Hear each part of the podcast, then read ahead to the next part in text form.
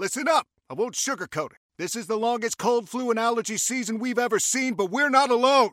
We've got Instacart. Sure, you may be a coughing snot faucet who just wants mommy, but you're not giving up!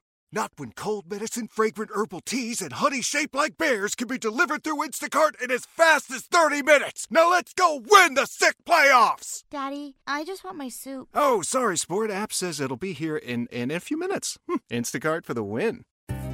Welcome to The Connection, a weekly radio program where we share our experiences and expertise with stories of caring, courage, and change right here in Connecticut. Listen to learn about needed resources to improve your well being and transform your life. Now, here are the hosts of The Connection Lisa DeMattis Lapore and Ann Baldwin. And we're back. Welcome, everyone, to another edition of The Connection. I am one of the hosts of this program, Ann Baldwin with no E. Lisa DeMattis Lapore with an E, CEO from The Connection. Good morning, everyone. Good morning. Well, it's another uh, beautiful spring day. Let's hope it stays that way for a while. I hope everybody's um, tulips and daffodils and flowers are starting to bloom. I know my, um, oh, what do you call those things? Those big pink flowers? Uh, rhododendron. Mm-hmm. Oh my God, they're just about to pop. I can't wait. I always love it fills up my whole back patio. It's wonderful. I have spring flowers in my office, and someone came in the other day and they were sneezing. oh come on! Because it's that strong, you know. Yeah, I know. What's what's going on? Everybody's somebody's allergic to everything anymore. You can't wear perfume. You can't have flowers. God forbid you bring in a peanut butter sandwich. Oh yeah, that's a whole other story. but anyway, it's it's great to be here again, and uh, you know we talk about some great programs and some great things that are going on at the Connection, and really, you know, people listening might say, "Why are you talking about this? This doesn't impact me." Let's you know whether it's somebody coming out of incarceration or it's homelessness or affordable housing. Well, that why do we care about that? We care about that because it does impact you because it's part of bettering society to benefit all of us, right? True. If we've got these people that, let's say, they're incarcerated for whatever reason, and, and as we read in the papers almost every single day, it's not just thugs out there that are ending up behind bars. There's white collar crime. We talked before on the program about opioid addiction, and you know more and more people are getting caught in, up into that and ending up in in prison or DUIs. You just never know why somebody's where they're at. There's something going on. We all have our stuff, right? We all have our demons. So having the resources to help deal with those demons and deal with putting them behind you and moving your life and your productivity forward is what you guys are all about. Right. And really, we can't do it. We can't do this work without having strong community partners. And that's why I'm excited about our guest today because, um, you know, part of being um, a nonprofit is you're only as strong as the people that are around you and the people you collaborate with and the folks that you lean on to do this work because none of us can do it alone. And um, so part of what makes the connection important moving forward is our increased collaborations with dynamic people. And you know being based in middlesex county i have to say that i've never really experienced such an amazing community um, of providers who really come together with not a hidden agenda, but the same agenda about really helping the problems um, in Connecticut and in that area with homelessness and um, addiction and mental health, etc. Um, so, based on that, let's introduce our guest, shall we? Yes. Ann Faust is here, another Ann with, with no, no E. Ann is the executive director of the Coalition of Housing and Homelessness. And Ann, it's great to have you on the program have you in the studio. Um, let's, well, let's, thank you. Let's, it's a pleasure to be here. Thank you. And let's start with the big picture. Mm-hmm. How how big of a problem is homelessness in Connecticut? Um, homelessness in Connecticut is actually um, decreasing. Well, I should I should define it as chronically homeless. Um, that's where we've really put our efforts in statewide. Where uh, Connecticut is a leader in the nation in tackling um, chronic homelessness. And to be chronic, it means that you have been homeless for a year or more and you have a disability, um, or could you could have um, had three or four episodes of homelessness, but it adds up to a year. Um, so those are the folks that um, we have concentrated on in in getting them um, housing with wraparound services. We call that permanent supportive housing there's um, well it's, it's the right thing to do but the studies that have been done have also suggested that it really saves taxpayer dollars because people aren't um, using more expensive services like the emergency department or the criminal justice system or residential treatment centers, things like that. Um, so, um, in Middlesex County, homelessness around the chronic homeless has decreased 43% in the last three years, which is an amazing That is amazing. accomplishment. And we have um, a, a resource now for every single person on our by name list who is uh, chronically homeless. So there's no wait list for homelessness if you're chronically homeless. And so now we're moving to try to tackle um, youth homelessness among our, our young adults and our youth that don't meet that definition of chronic because they're young. They, they don't have a year's worth of being homeless. Um, we're tackling family homelessness, and now we're working at preventing homelessness by offering one time assistance to people facing eviction and also by trying to create more, more housing choices and more affordable places for people to live. If someone is chronically homeless, how do they find you, or is it you go find them? Um, both. uh, we have um, outreach workers that are out on the street finding people. They're going into the soup kitchens and the libraries, um, places where uh, where people spend their time. Um, and then, as soon as they are identified, they're encouraged to call 211. Um, the state, eh, along with its partners like the coalition, we set up um, uh, coordinated access networks. It used to be if you were in need of shelter, you had to call up every shelter and find out if they had a bed open. And usually they don't. Yeah, but now it's coordinated where you call 211. Um, and this is something I'd like your listeners to really know. If they know of somebody with unstable housing, somebody that's on the brink, or somebody who is homeless, please encourage them to call 211 and you, you'll get an, a housing specialist if you uh, press option three and then option one. That's good to know because that can take a long time to get to where you number Yes. two one one One. and then three Yep. and then One. One gets Okay. you a housing specialist. Can someone call on someone else's behalf? Possibly. I mean, you can help that person if you know of somebody. Um, you know, sit them down, let them use your cell phone. Um, they'll they'll get an appointment with a case manager to do an assessment. Um, our our response to people who are homeless are very tailored now to the specific situation. We've realized that there isn't a one size fits all solution. Um, and the other thing a person could do is to remind them to keep that appointment and to get there.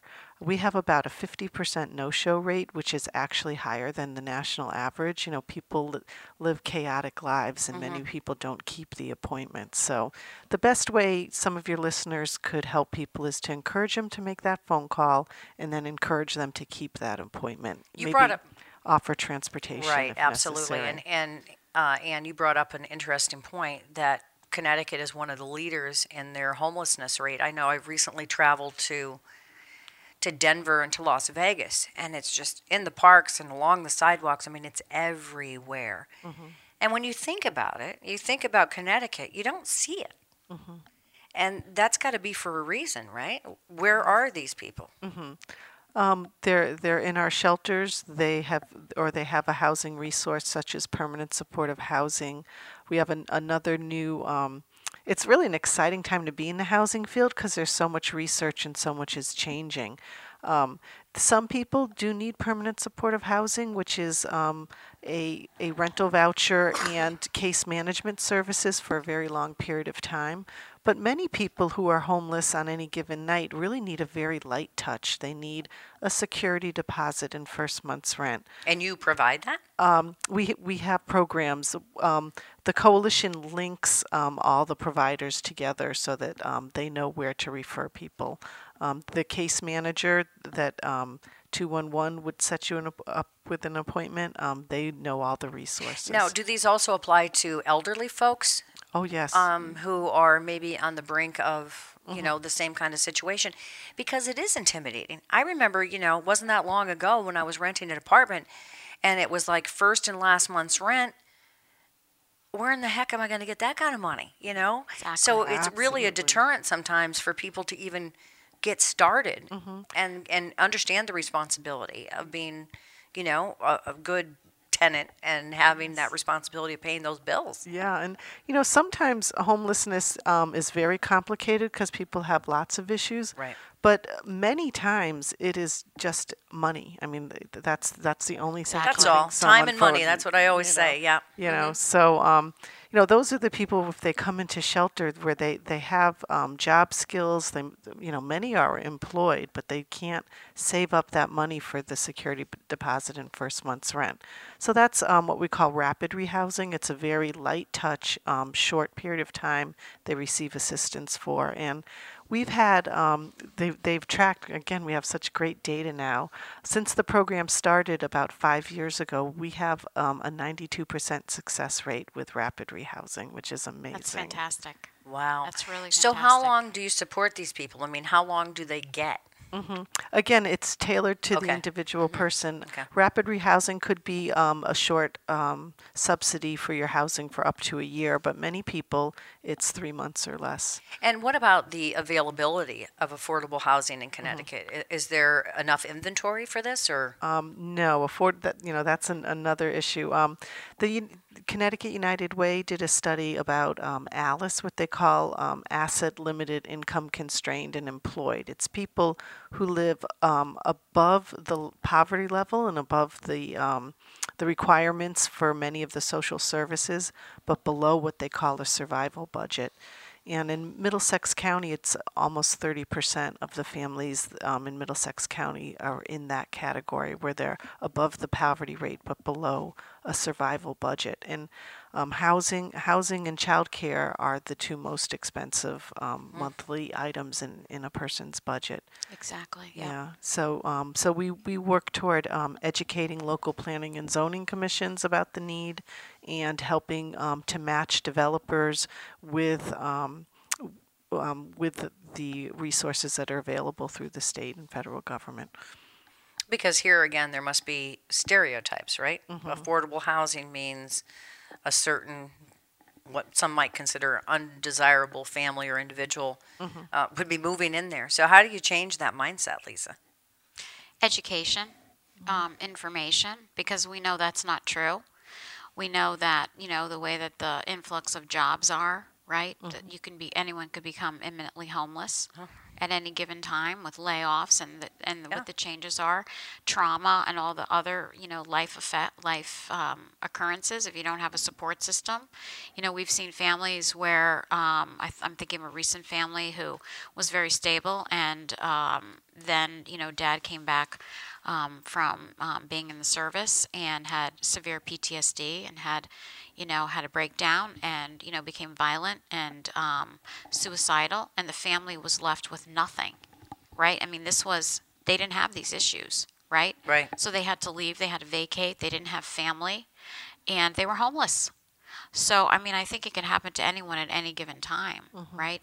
So it's really educating folks. You know, it, it's interesting because you've got this event coming up, right? Yes. And uh, you talk about anybody be, could become homeless. I remember in my early days, you know, newly married kids, the child care, you know, we were just one or two paychecks away from, you know, where we could ha- not have a roof over our head. I don't think it's that far fetched for a lot of people to think about, you know, unforeseen circumstances and lack of planning. Exactly. Um, really could put you in that situation. So, tell us about Janis Joplin and the fact that she's going to be coming. I love her, love her, love her, and there's an opportunity for folks to come and see her. Um, uh, well, every year we do a fundraiser at the Ivoryton Playhouse. It's a great Oh, partnership it's between two place. nonprofits. Yes, I love it. Um, so um, you purchase a ticket for eighty dollars, and um, they have a tent and a slate patio. And before the show, we have hors d'oeuvres and wine. Um, you go into the show, come out at intermission, and we have Godiva chocolates and cordials. Um, and this year, we are so excited that the show is um, a night with Janis Joplin because um, Janis Joplin was in and out of homelessness her whole life, and she really reflects a lot of the people that we serve. She had so much to give and such talent. She needed help to direct that talent, and um, her her voice. All of us can remember her voice. Yes. The people that we serve have a voice like Janis. They need some assistance. They need to get back on their feet, and then they'll be able to offer society as much as Janis has offered all of us over the years. So when is it, and how can people get tickets to Okay. that? And how, it, so the proceeds will go back to the program. To the Coalition on Housing and Homelessness. Oh, that's yes. fantastic! Yes. Wow, you got a big one here. yes. So it is on um, Thursday night, June 7th from 6 to 10. And you can um, get tickets through our website, which is growstrongct.org. GrowStrongCT.org. And there'll be a link. And that Yes. is fantastic. And so she's, she's going to be performing, but then you get a little VIP treatment um, before the show and, So and awesome. during intermission. And knowing that you're there for a good cause is is just fantastic. It's interesting. I didn't know that about her. Yes. You know, and you wonder. It's when you have an issue. You know, like with me and my recovery.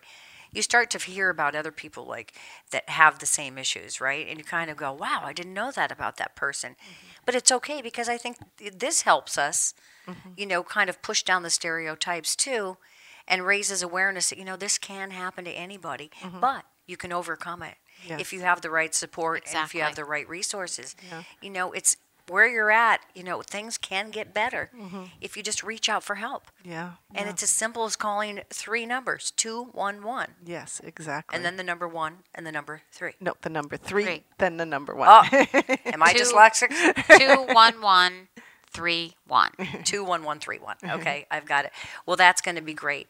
And again, it's at the Ivoryton Playhouse. It is a night with Janis Joplin. And the Ivoryton Playhouse is down there in Essex. And it's on June 7th. So let's just imagine it's going to be a beautiful, is it summer by June? It, it's Yes, usually warm. it's yeah, when we beautiful. It's going to be a beautiful, starry, starry night out there with the tent. From 6 to 10, you might just want to bring a little shawl or something over your shoulders um, as you go down there and sip wine. I uh-huh. wouldn't sip wine, but Godiva chocolates. Oh my God, they're my favorite. So it sounds like a great evening for a great cause. Yes, it really it really, is. really it's is. really fun. Um, you know, when we first started the ev- event, we used to start at 6:30 under the tent, and people were having such a good time. The feedback we got is we wanted to start earlier, hmm. so that's why we moved it to six o'clock, so that we have more time under the tent before the the show begins. That's right, and it's not a large venue, so I'm mm-hmm. I'm pretty much assuming. Let's hope that this event sells out, so you should get your Yes. Tickets again Yes. as soon as you possibly How many can. how many how many folks can um, can this um, venue Oh. hold? Um, a hundred. We have 180 um, seats, um, and we've we've sold out or come close to selling out every year. Fantastic. That is great. So, what is your connection to the connection? Okay. Why do you? How do you two live in the same world, if you will? Okay, so the coalition, we're we're about systems change, and we're about looking for efficiencies with, throughout the whole homeless um, system, and we work with our partners when new resources, financial resources, or people resources come into our region. We look at the best way at, at a system-wide level to um, to use the, the limited resources we have most effectively. So the the connection is one of our partner agencies. We have partners that are nonprofits, business leaders, um, faith-based community, and um, we work together to find a solution to um, well to identify gaps in services, to identify solutions. Um, one of our great successes was when the Shepherd Home, that was a transitional living center, was um, closing. Uh, the building was in disrepair. There were just a number of issues that had to close, and there were 70 people living in the Shepherd home, and we had about six months' notice that it was going to close. So we brought the community together. The connection was at the table. The Liberty Bank Foundation was at the table. Our legislative officials were at the table, um, and we tr- we figured out. Um, first of all, a housing plan for each person that was in there. And when the doors shut, every single person had a housing plan and a roof over their heads when it closed. But that that wasn't enough. Then we said we have this beautiful building. It's in disrepair. It, it, it's an old brick building that was a nurse's dorm on the CVH campus, and it's just beautiful Georgian architecture. And um, we figured that we needed to do something with this building. So again, we brought all of our partners together and figured out how we were going to reuse the building. And right now, it's under construction or reconstruction. It's being renovated back to its former glory, and it will house 32 units of affordable housing with a preference for veterans. Wow. Isn't that wonderful? Yeah. I'm so excited. That is It's fabulous. That is, and when do, when's that project expected to be? I know they're never on budget or on time, but Um, they had the brown groundbreaking la- a few days ago, and they say February of 2019 the doors will open. that is fantastic. Oh, I got to tell you, and we're, we're speaking with Ann Faust, your passion for what you do. Mm-hmm. We interview a lot of people on this program. Mm-hmm. It's amazing. Mm-hmm. It's amazing. I mean, you're just so happy and so, you know, energetic about what it is that you do. It's so refreshing to see that. And I also like what you said, Ann, too, about legislative leaders coming together. You know, folks around the table and this collaborative effort to figure out we've got these issues, how can we deal with them? And it benefits all of us. Again, I can't say that enough mm-hmm. because too many people ignore the issues. When you don't know, with one day it may be you or somebody you know that's in that same situation, wouldn't you want the best possible resources and outcomes for that person or their family? Yeah. Wouldn't you want that? And in you know housing, it really touches on every aspect of of society. Um, you know, if you don't have stable housing, it affects the it affects your local emergency department. You'll have longer waits. It it affects the services that your town offers, such as police and fire and and EMTs. Um, so that's one reason why we chose Grow Strong Connecticut was because um, you can't grow a, a healthy community without housing. And, and I just have one more quote. We have a, a group of people who had experienced homelessness in their lives and they advocate and talk to us. And Michael Burrell, this one gentleman, when he talks, he, he with a smile on his face, he was homeless, he's not anymore. He says, You know, I used to be a real expensive guy, but I'm getting cheaper every day. Wow. I love that. Yes. Love that. Yeah. So he, you know, he, he was in and out of the emergency room many times when he was homeless, and and uh, since he has a roof over his head, um, that doesn't happen anymore. And what about families? I'm sure they're one huge component of this. Do you have separate housing for families? Yes, um, we have a, uh, a middle uh, Middletown family shelter, and that there's also um, some family beds in Meriden, um, and then um, we're working. There's some separate initiatives on ending family homelessness. So what are what's the future look like? What do you hope it looks like? Um, well, we face uncertain times with our state and federal government, that's for sure. That's for sure. Um, but we do know now what works and we know how to do it more efficiently and effectively. And You've I- had to learn that, right? Yeah, and people have heard our message. You know, if you cut funding for housing, you're only going to pay for it through other ways. So um, it's really exciting because of all the research and the data that's collected now that we know what's working and what isn't, and we keep tweaking it and getting better and better at it. Um, that's why we've had such a decrease in chronic homelessness in the state of Connecticut. It's amazing. You know, um, so many of the of our clients that suffer from um, chronic homelessness have spoken at you know many events that we've had and have talked about the feeling of having a key in your hand and putting it in the door and opening it and closing it behind you and what that feeling feels like that I mean I think many of us can take for granted. It's sort of like your quote unquote safe haven mm-hmm. sort of your space where you mm-hmm. can you know take you know exhale. I know I do when I get home right from the end of the day. And you know, to behave, to have a backyard and to be a part of a community and to, um, you know, feel like you're giving back and bring value to who you are, I think is, is really key. And, you know, many of the clients that we have at our shelter in Middletown, their stories are really remarkable. Some of the folks that we see have had pretty astonishing backgrounds, um, were successful at one time, you know, possibly made bad decisions or didn't have family members or had mental health issues and were cast aside. And, um, you know, to see that struggle every day is really difficult. And I'm just so proud to, um, for our agency, even though we're statewide, to be, you know, our home base to be located in Middletown because of the community and people like Ann Faust who fight the fight every day and with a smile on their face and really um, give us hope in, in the nonprofit world, um, working with communities like this, that we're actually making strides for, for homelessness. I'm a, a really huge supporter of finding a housing for our families because none of the of our clients at the connection could possibly be successful without housing period. So it's that is such a key it's such a key for all of our citizens to have a home to live in And if you know, I can editorialize a little bit. You know, I see it every day. I see it in the news. I've seen it up at the Capitol, you know, cut, cut, cut, cut, cut, nonprofits and all these other things. If there's, in my opinion, a silver lining that's come out of that is that I've seen more collaboration between agencies. Hmm. I've seen more studies of effectiveness so that you know what you need to change. So you've done that and it's working. So leave it alone. You know, mm-hmm. I'm going to say quit cutting funding to these programs because it's not that you're just throwing money at a problem. You're taking money and you're putting together programs with proven results that help us all fix the problem. Exactly. So it makes me so incensed when I just hear about, you know, cut this, cut that. You know, you're down to the bone. There's no more fat on the bone.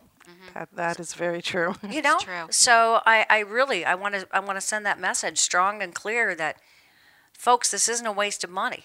You know, go on these websites. You know, see the faces of these people, read their stories, read about these programs, and then tell me why it's not worth it. exactly. All right, mm-hmm. I'm done with my rant. I just had to do that. But I do, I get passionate about it. And maybe because I've met these people mm-hmm. and I've seen these people. And I know the reality that I could, myself or family members, be one of these people. Mm-hmm.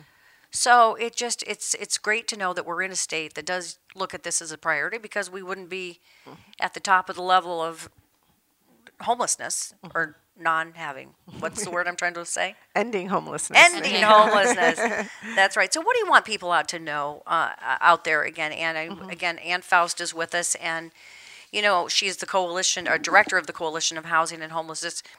We've got a couple minutes left. Sure. Um, if, if I could leave your audience with a few things, um, one would be that if there is an, a proposal for some affordable housing in your community, to instead of having that knee jerk reaction, to do some education.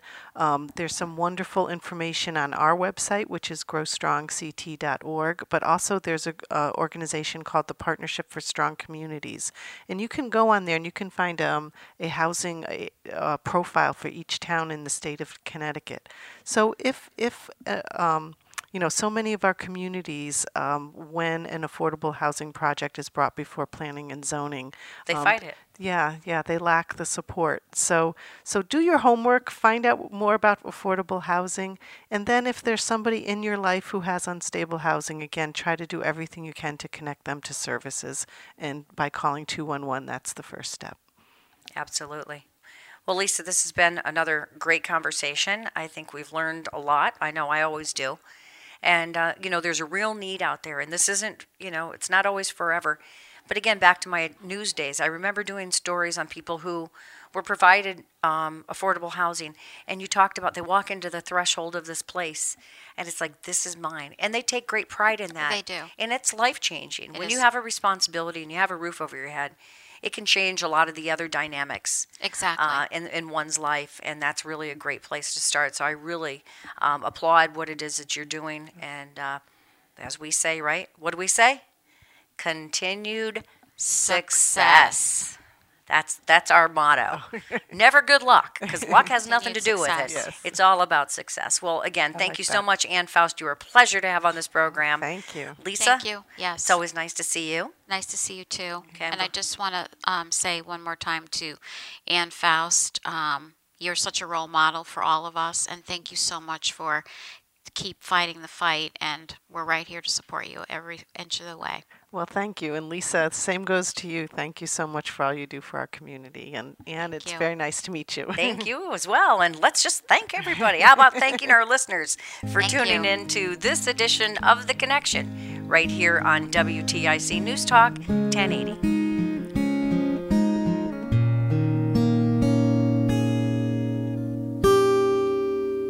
Somewhere